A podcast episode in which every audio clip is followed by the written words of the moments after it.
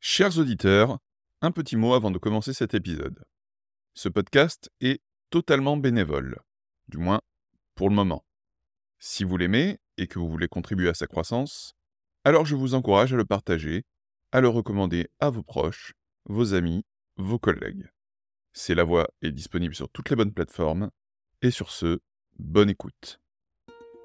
Bonjour à tous et bienvenue dans C'est la voix, un podcast où j'invite chaque semaine des professionnels de la voix, que ce soit des chanteurs, des coachs vocaux ou d'autres spécialistes. Pour ce dixième épisode, j'ai la chance de recevoir Émilie. Émilie est comédienne et animatrice radio. Émilie, bonjour. Bonjour, bonjour Mathieu. Bienvenue dans C'est la voix. Merci beaucoup. Alors, comme pour chaque invité, bah, je vais te demander de, de présenter un peu ton parcours, euh, d'où tu viens et ce qui t'a amené. euh, Ce qui m'a amené à, à travailler à la radio, Tout à fait. notamment.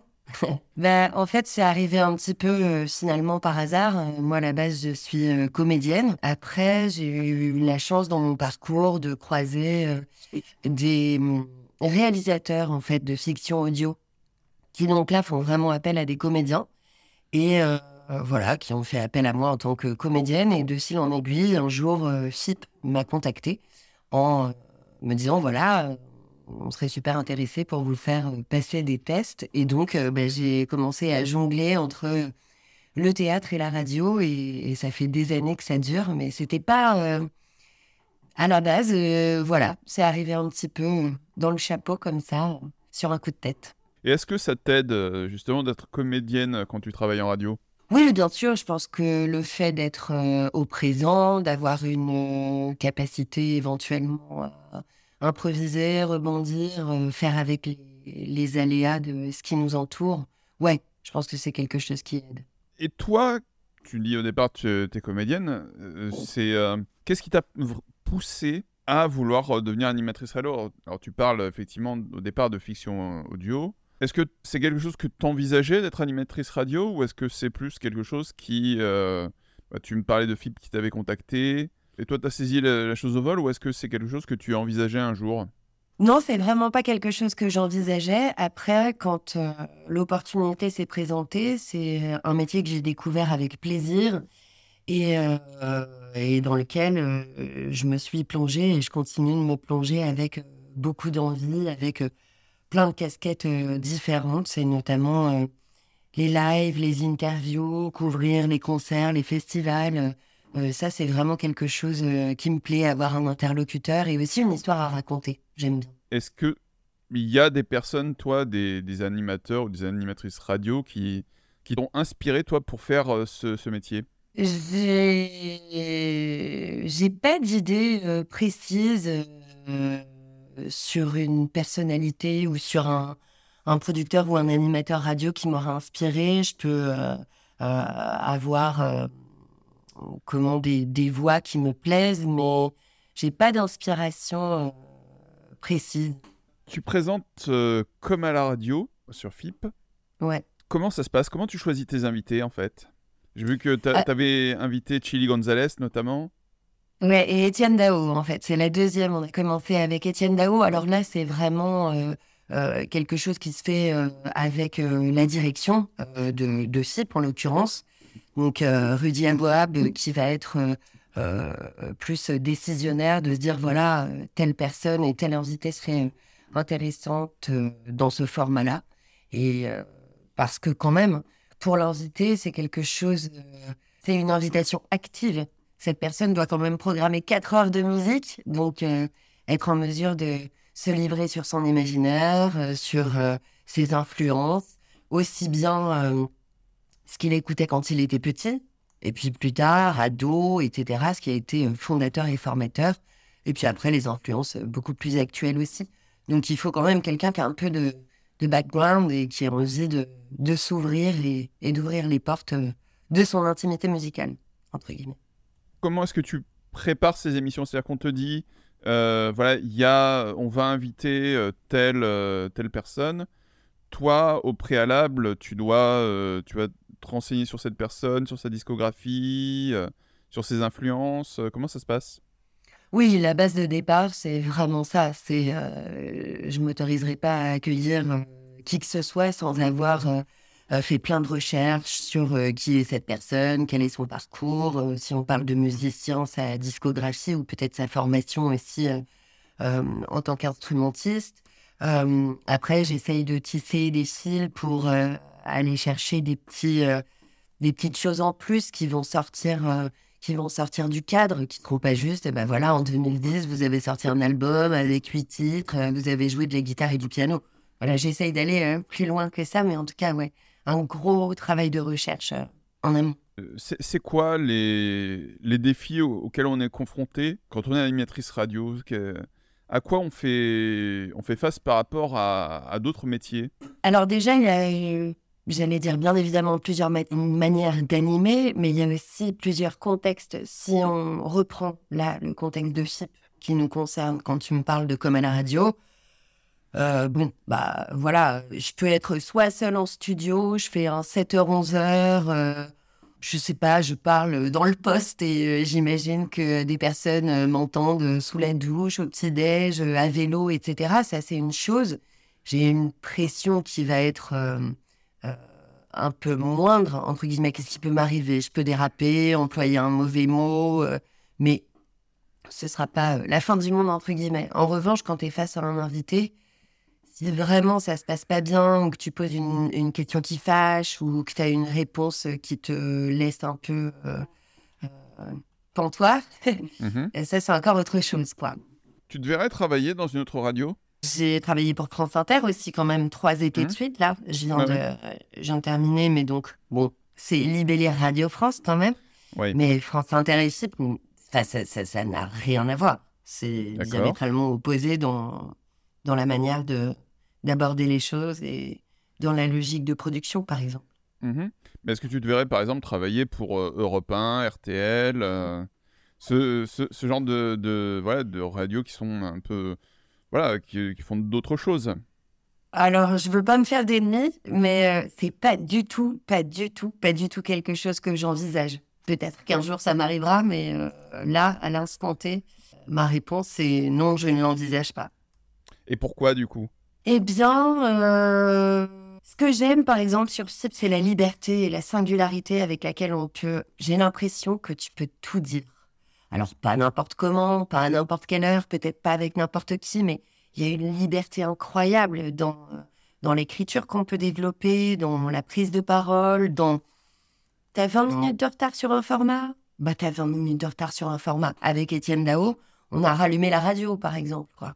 Ok. C'était signé, le format était fini, et puis euh, on est dans le couloir et il dit euh, J'ai oublié de, passer Saint-Etienne, qui a une influence énorme. Je dis Bah, vas-y, on y retourne. Je suis pas sûre que tu puisses faire ça sur tous les médias. Ouais. Alors, il y a. Euh, si je peux faire un parallèle, ça me donne un peu l'impression de Direct 8 à leur début, ou bien de. Pareil de Canal, quelque part. en tout cas, dans leur début. Oui, quelque chose de plus euh, libre, euh, subversif et un peu euh, hors format. Oui, effectivement.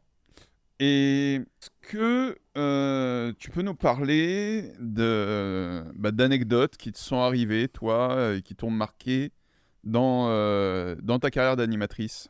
Bah, Il y en a une assez récente. Je ne vais pas donner de nom, mais je couvrais un festival électro assez. Enfin, qu'on était quand même à sa 20e édition, donc c'est un festival électro assez réputé. On devait recevoir le programmateur à 17h30 pour une interview à 17h30 44 euh, très précisément sur le conducteur. 17h30, il est pas là, bon c'est normal, 32 pas là, 38 pas là, 40 pas là, 45 pas là.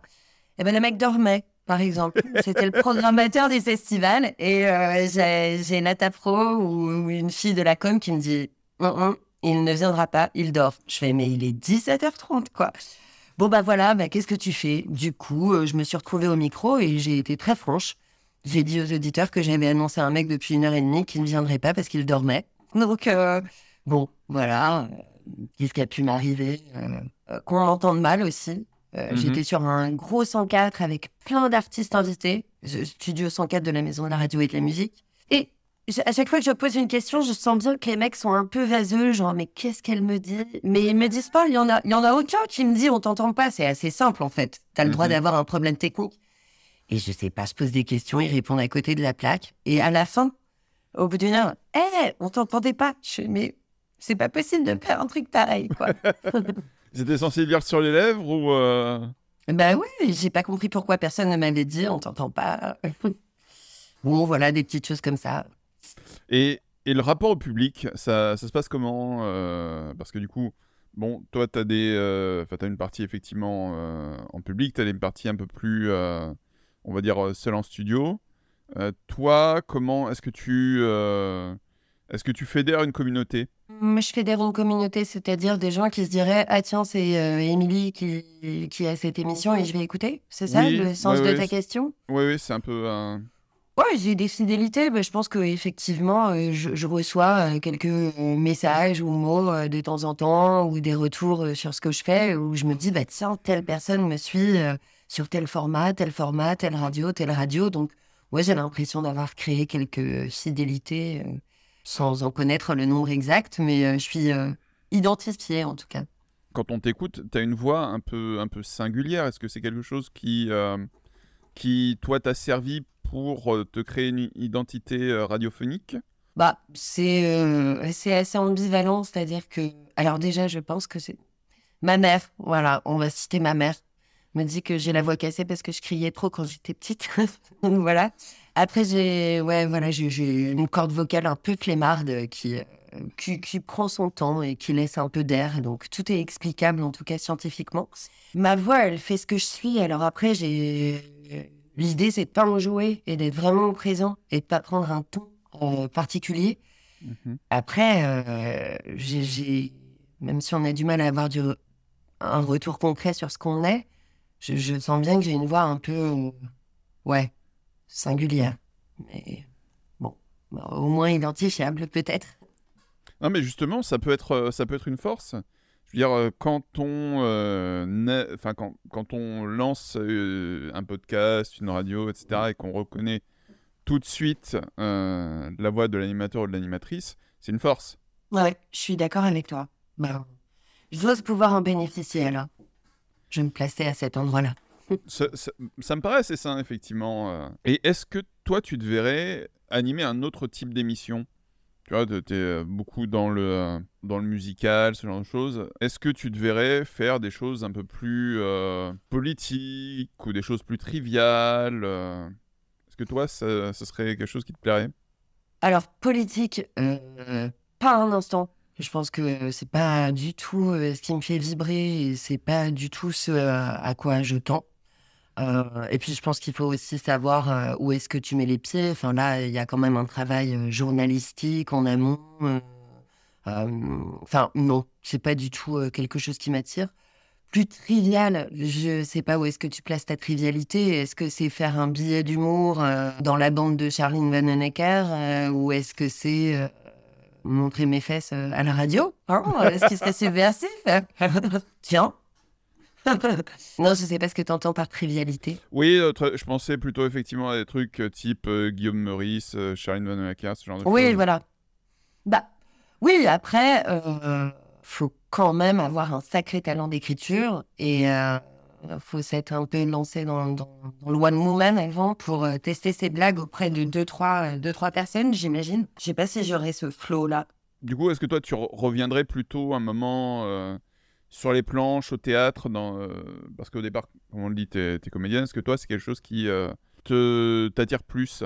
Ah bah, ce qui est euh, formidable pour moi dans ma vie, c'est de pouvoir euh, lier les deux. Enfin, voilà, je suis euh, au théâtre un soir, à la radio le lendemain, donc euh, j'ai pas... Enfin, j'ai souvent euh, quitté la radio l'été pour pouvoir faire le festival d'Avignon. Euh, Quand je pars euh, sur un festival, parfois j'ai une date de tournée juste après qui s'enchaîne. C'est vraiment quelque chose... Enfin, L'un me manquerait s'il n'existait pas et l'autre me manquerait s'il n'existait pas non plus. Je pense que j'ai trouvé une espèce d'équilibre qui me convient parfaitement. Oui, justement, j'allais te dire, trouver un équilibre entre deux, choses que, deux choses que tu aimes. Comment est-ce que tu, tu gères, bah, on, parlait du, public tout à l'heure, on va y revenir, comment est-ce que tu euh, gères les retours du public sur ton travail? Bah, je, je suis souvent euh, touchée. En fait, j'ai pas eu euh, de remarques. C'est un peu. non, c'est pas de la prétention. En fait, c'est factuel. C'est-à-dire, on va par exemple à Radio France avoir ce qu'on appelle la lettre de la médiatrice, qui te dit sur telle émission, il y a eu tel retour, telle chose, etc. Franchement, dans tout ce que j'ai pu proposer, que ce soit C'est magnifique, Sous les jupes de Fip, euh, Parole Parole, le Mac de l'été du week-end ou euh, euh, Haute Fidélité, franchement, j'ai des retours qui sont positifs et donc bah, je les prends avec enthousiasme et c'est émouvant. Mais voilà, j'ai pas été confrontée à, un auditeur ou à un auditoire, entre guillemets, qui me taperait dessus en disant c'est nul, vous êtes euh, pourri et ce que vous racontez ne, raconte rien. Donc bon, je suis du bon côté de la chose et il euh, n'y a pas eu de, de vague euh, au mauvais endroit, entre guillemets. Le fait d'avoir un créneau en radio impose-t-il un format par rapport à quelque chose de plus, on va dire, plus libre comme le podcast? Ben oui, enfin, J'allais dire oui et non parce que euh, ton podcast, euh, enfin là, je sais pas, on peut parler du tien ou de plein de podcasts qui existent. Tu as quand même, avant de te lancer dans ton podcast, une idée d'une certaine charte ou d'une certaine architecture qui te fait mener à bien ton objectif en fait. Et je pense que pour, euh, pour l'émission de radio, c'est pareil. Alors après, quand tu dois tenir en 48 minutes précisément et non pas ni 49 ni 47, euh, ça va être plus à la radio qu'au podcast, où le podcast va peut-être te permettre un petit peu plus d'aléas à cet endroit-là. Euh, ouais, la radio, c'est la SNCF, quoi. Euh, sur Inter, si quand les bips arrivent, t'as pas dit qu'il était 18h, t'es fichu, quoi. Entre guillemets. Mais du coup, est-ce que ça, ça limite pas, on va dire, ce qu'on peut faire la créativité ou est-ce que, euh, au contraire, ça force à euh, ben, être créatif dans la manière dont on gère son temps? Complètement l'option 2. Moi, je fais partie de ceux qui euh, trouvent paradoxalement la liberté dans la contrainte. C'est-à-dire que quand je te parlais de squelette ou d'architecture, moi, j'ai besoin que les choses soient hyper précises, de me dire, voilà, mon, mon petit bonhomme, mon squelette, j'ai envie qu'il soit comme ça, qu'il tienne debout comme ça. Et par contre, je vais lui ajouter telle chair, telle âme, euh, telle couleur. Euh, et, je pense que le cadre te permet, euh, bah, le cadre n'existe que pour repousser justement les limites jusqu'au bout du bout, mais il te permet un soutien et une tenue plutôt que de partir dans tous les sens. Finalement, vas-y, t'as une heure, tu peux tout faire. Voilà, moi j'aime bien dessiner les choses. Ouais, c'est intéressant, c'est un peu bah, c'est un peu comme euh, un, canevas euh, d'une toile euh, de peinture. Oui. Tu, peux, tu peux tout faire dessus, mais c'est limité au niveau du cadre, quoi. Voilà, c'est ça. Mais tu peux aussi imaginer qu'il n'y a que toi qui vois les bordures à hmm. ton cadre. Il est posé dans un espace qui existe par lui-même. Enfin, c'est philosophique entre guillemets, mais tu vois ce que je veux dire? Et comment on monte une émission de radio sur une grande radio comme FIP tu parles du directeur de production, mais combien est-ce que vous êtes réellement sur une émission, par exemple? Ça dépend des émissions, mais je sais pas, moi, si je prends là, qu'est-ce que je pourrais te prendre comme exemple d'émission qui t'intéresserait Enfin, en, toute façon, tu as le programmateur musical, le mmh réalisateur, le ou les ingé parce que ça dépend, si tu as du live, tu en as forcément beaucoup plus qu'un seul. Euh, mmh tu vas avoir euh, attaché de production qui va pouvoir aussi euh, te mettre en lien avec les, avec les invités, te trouver matière, articles, etc. Après, c'est l'équipe, c'est le noyau dur essentiel de la construction de la chose. Comment tu fais pour rester informé de tout ce qui se passe d'un point de vue musical quand tu fais une émission? Il y a tellement de choses qui, qui se font aujourd'hui dans la production musicale alors dans la musique, euh, dans la production musicale française surtout, euh, comment on fait pour se tenir au courant d'autant de choses qui sortent tous les jours? Bah après, j'ai vraiment pas la prétention de tout connaître, ça c'est sûr et certain. Mais euh, bah, je fréquente aussi des programmateurs, dont eux, c'est le métier premier, c'est vraiment du coup de se tenir informé de tout ce qui se passe entre guillemets, même si on ne peut jamais savoir tout ce qui se passe, mais d'être à l'affût des nouveautés, des nouveaux groupes, des nouveaux sons, des nouvelles manières de produire. Donc à leur contact bah, de fil en aiguille, tu te tiens informé et tu apprends des choses. Il se trouve que j'écris aussi des chroniques musicales euh, pour Rolling Stone. Donc, du coup, j'ai des attachés de presse qui me sollicitent beaucoup, qui me font découvrir leurs poulains, leurs artistes. donc ça, plus ça, plus ça, plus après ta propre culture, aller au concert, se renseigner un peu, ça me fait un petit, un petit coup fin où j'essaye de, d'être à peu près alerte sur ce qui se passe au jour le jour. Est-ce qu'il y a un festival que tu aurais envie de couvrir en particulier? J'ai quand même pas mal de plaisir avec ce que je fais. Le Pitchfork. C'est très hipster hein, comme ouais, festival. Voilà, c'est ça. Je suis quand même assez heureuse avec, avec ce que je fais en termes de, de festival de, de musique. Ça se passe pas mal. Ou tu pars à Coachella, quoi. À Coachella, carrément. bah non, mais écoute, pourquoi pas? Oui, bah c'est un des plus gros festivals. Ouais, internationaux, ouais. Est-ce qu'il y a des artistes que bah t'as jamais interviewé, mais tu te dis un de ces jours, waouh, j'aimerais trop, j'aurais 15 000 questions à leur poser. Eh mais ça, ça concerne essentiellement des artistes morts. ah, alors ça c'est dommage.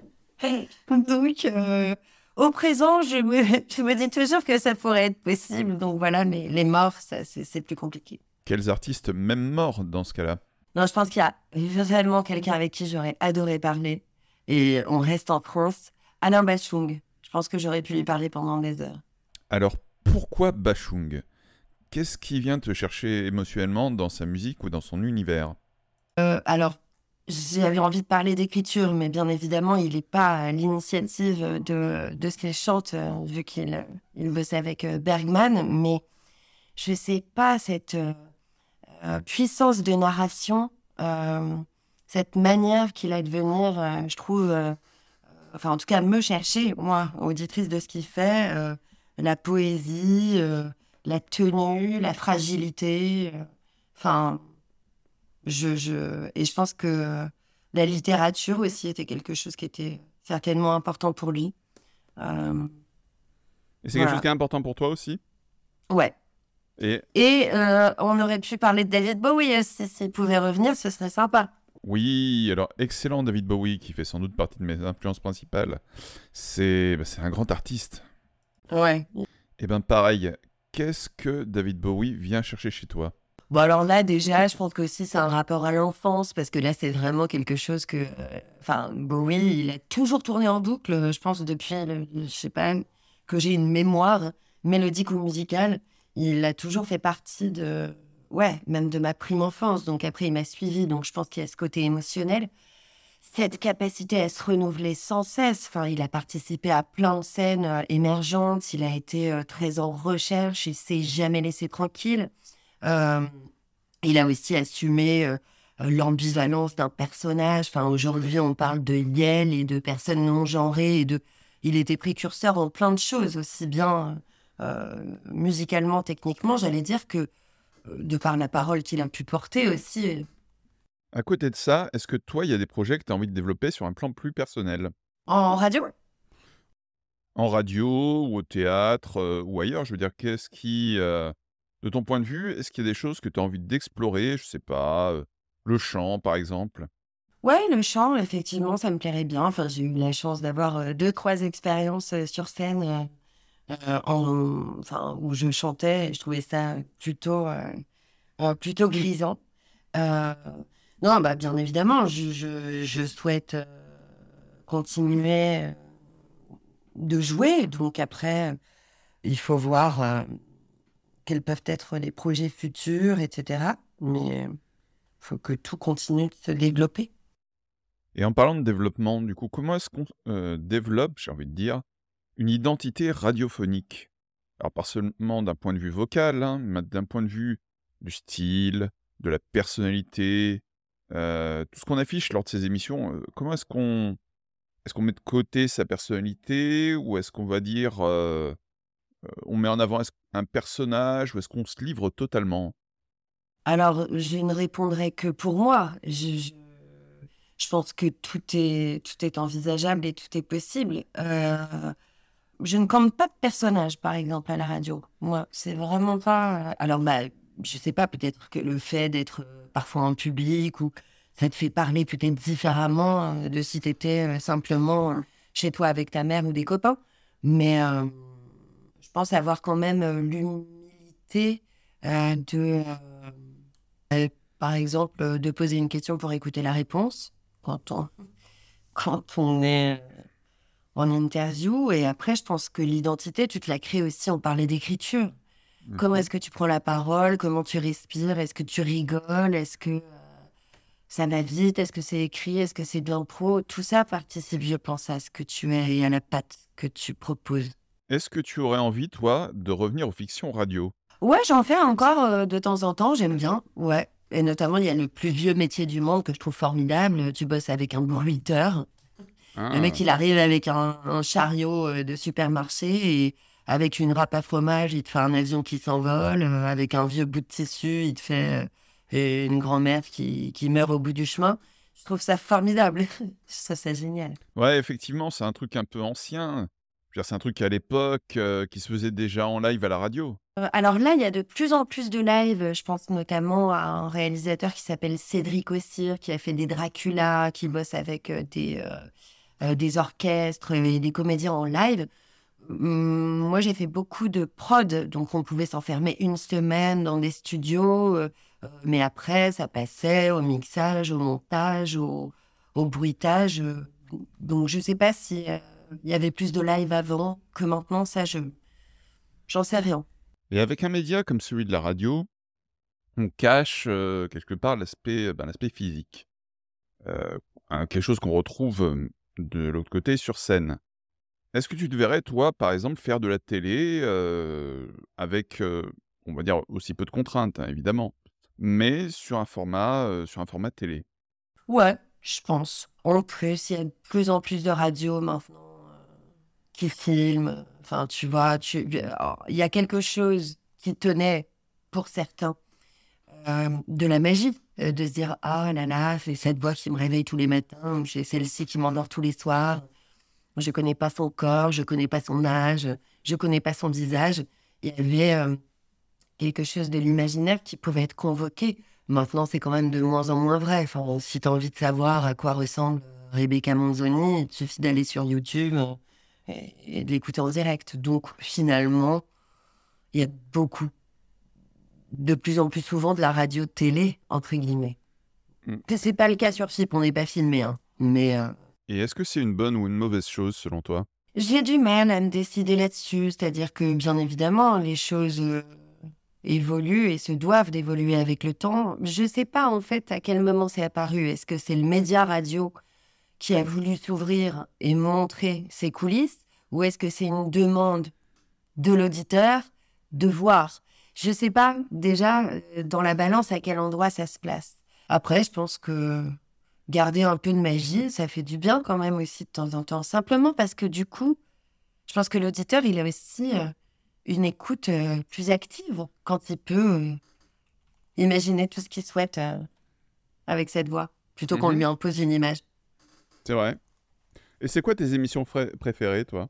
J'aime, j'aime beaucoup euh, la prise de parole de Mishka Asayas, par exemple. Ok. C'est, euh, je sais pas, je pourrais boire ses paroles. Je trouve qu'il est très humble dans la manière dont il a euh, d'aborder les choses. Et pourtant, tu sens qu'il en connaît des choses. hein.